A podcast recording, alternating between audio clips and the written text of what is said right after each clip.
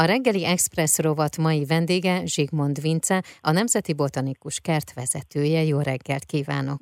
Jó reggelt kívánok, Kezicsókon! Amiről beszélgetünk, egy nagyszerű hír, amelyhez így gratulálok is előjáróban. Lótuszvirágzás van a Vácrátóti Nemzeti Botanikus Kertben. Tavaly új helyre került a lótuszvirág. Ennek örvendhetünk most, hogy nagyon jól érzi ott magát. Igen, igazából többször is próbálkoztak már a kollégák lótusz telepítésével. Elsősorban a legnagyobb tapunkba, de más tapunkba is. De eddig nem jártunk igazából eredménnyel, és most két évvel ezelőtt ismét megpróbálkoztunk vele, és most úgy alakult, hogy sikerült egy olyan ökotípust találni, amelyik jól tűri a magyarországi teleket is. Azért ezt tudni kell, hogy ez egy szubtrópusi növény, tehát igazából szakirodalom szerint nem feltétlenül kellene, hogy megmaradjon, de azt szoktam mondani, hogy az a szerencs, hogy a növények nem mindig olvassák a szakirodalmat, úgyhogy a kertész meg mindig próbálkozik. Sikeresen megtelepítettük, és tavaly is már nagyon pompásan virágzott, és idén július közepétől elkezdett virágozni, úgyhogy mostantól egyre, egyre szebb és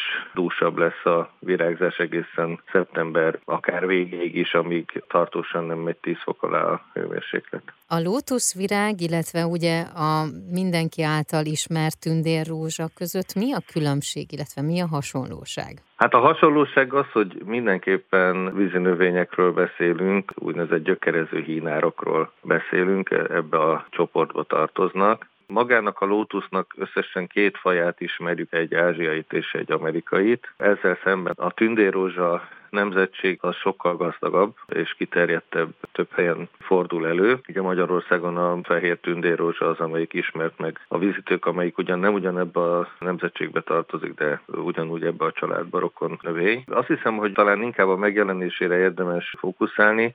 A tündérrózsáknak egyértelműen a víz felszínén úszik a levele, és a virág is a víz felszínén jelenik meg. Szinte azt mondom, hogy ott idézőjelben úszik. Ezzel szemben a A lótusz a virágot mindenképpen víz fölött hozza, és ugyan vannak víz felületen lévő levelei kezdetben, de később, amikor már megerősödik, akkor a lombozata az igazából a víz fölött alakul ki. Tulajdonképpen zárja is a víz fölöttet, és egy egybefüggő, nagyon izgalmas, ilyen hamvas, kékes-zöldes felületet ad, ami ráadásul azért is izgalmas, mert víztaszító a, a levele. Egy ilyen korongszerű vagy pajzsszerű levele van, aminek az a speciális tulajdonsága, hogy igazából a vízcseppek gurulnak, pont azért, mert hogy víztaszító gurulnak rajta. Egy nagyon egyedi szerkezete van a levél felületének. Erről az iparban is felhasználták innovációban, így tudtak víztaszító anyagokat készíteni, mert olyan a, a struktúrája a, a levélfelületnek, hogy nem veszi föl a vizet, nem tudja nedvesíteni a víz, csak gurulni tud rajta, tehát megőrzi a felületi feszültségét a vízcsepp. A Vácrátóti Botanikus Kert szerintem az a botanikus kert, ami két részre osztható. Az egyik csoport az, aki már járt ott, a másik csoport, aki pedig tervezi, hogy megy. De egy picit mutassuk be, jó, még a Vácrátóti Botanikus Kertet. Hát huszonhét hektár, közel tizenháromezer növényfaj, illetve fajtát mutatnak be. Így van, én nagyon bízom benne, és örülök, hogyha így van, hogy ez a két csoport van, aki szeretne jönni, és aki már járt ott. De legjobban azokat a látogatókat szeretjük, akik vissza szeretnének térni hozzánk, mert annyira tetszett nekik, az nekünk egy nagyon pozitív visszajelzés, és örülünk neki, hogy ha úgymond törzs vendégeink vannak, hiszen a kert is olyan, hogy igazából mindig más arcát mutatja, évszakonként mindenképpen, de szinte havonta más vagy hetente más arcát mutatja, úgyhogy érdemes mindenképpen több aspektusban is megnézni egy kertet. Vácrátóti kertet körülbelül két évszázada hozták létre, legalábbis az első írásos, rajzos feljegyzések ebből az időszakból származnak, amikor már egyértelműen létezik a kert, és aztán a fénykorát, azt az ezernyolcszázhetvenegy-ezerkilencszázhuszonegy közötti pontosan ötven évben élte, amikor is Vigyázó Sándor gróf tulajdonában folyamatos fejlesztések zajlottak a kertben, aki az eredetileg is mondjuk, hogy angol tájképi kertnek létesített kertet, úgynevezett szentimentális tájképi kerté alakította. Ekkor születtek ezek ismert épített elemek, ezek közül is az ikonikus bizimalom, ami nem csak hogy ikonikus, hanem igazából egyedi, unikális is, mert nem nagyon van más olyan kert, ahol tudnánk efféle épített elemről. Ugye ez kifejezetten a hangulat érdekében született, tehát nincs is benne igazából szerkezet. De ezen kívül ugye a műrom, ami meg a hidak, sziklalagút, ezek ugye már tipikusabb elemek ezekben a kertekben, sok hazai történeti kertben lehet ezekkel az épített elemekkel találkozni. Uh-huh. Ez volt az, amikor igazán tórendszert is átalakították, és nagyon sok fejlesztést csináltak, és akkor utána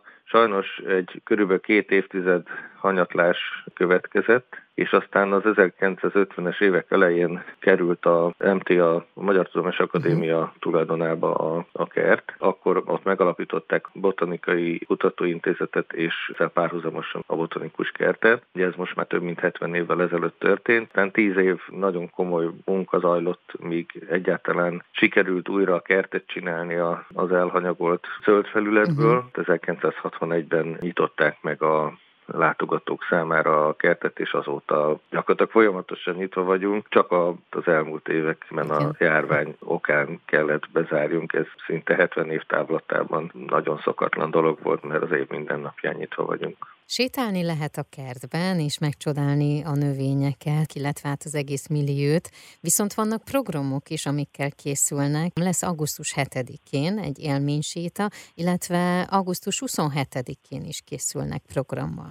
Igen, többféle programot igyekszünk, részben tematikusokat, részben pedig nagyon fókuszban van egy olyan törekvés, hogy szeretnénk a kultúra különböző ágait és a tudományt úgymond találkoztatni a kertben. Ennek a jegyében indult el tavaly a Kertaköbön programsorozatunk, amiben egyrészt valóban vannak olyan programok, amikor tudós, kutató emberek és a kultúra különböző területeiről érkező, szintén jeles személyek egymással különböző témák okán beszélgetnek, és ezeket általában egy koncert követi, vagy valamilyen zenei élmény társul hozzá. Ezen kívül pedig vannak ezek a bizonyos említett élménysétáink, amelyek szintén tematikus séták, tizenkettő-tizenhárom ezer növény, az annyiféle tematizálási lehetőséget ad, hogy ez egy teljesen kimeríthetetlen kincsestár. Mindig igyekszünk érdekes témák köré felfűzni sétát, és ezeket a sétákat kurátoraink vezetik. Általában ehhez nem csak egy séta társul, hanem valamilyen egyéb kis program is, vagy egy valami kóstoló, ha fűszernövényekről, vagy teákról, vagy gyógynövényekről, vagy ilyesmiről van szó, vagy esetleg gyümölcsökről, esetleg valamilyen kis kísérlet,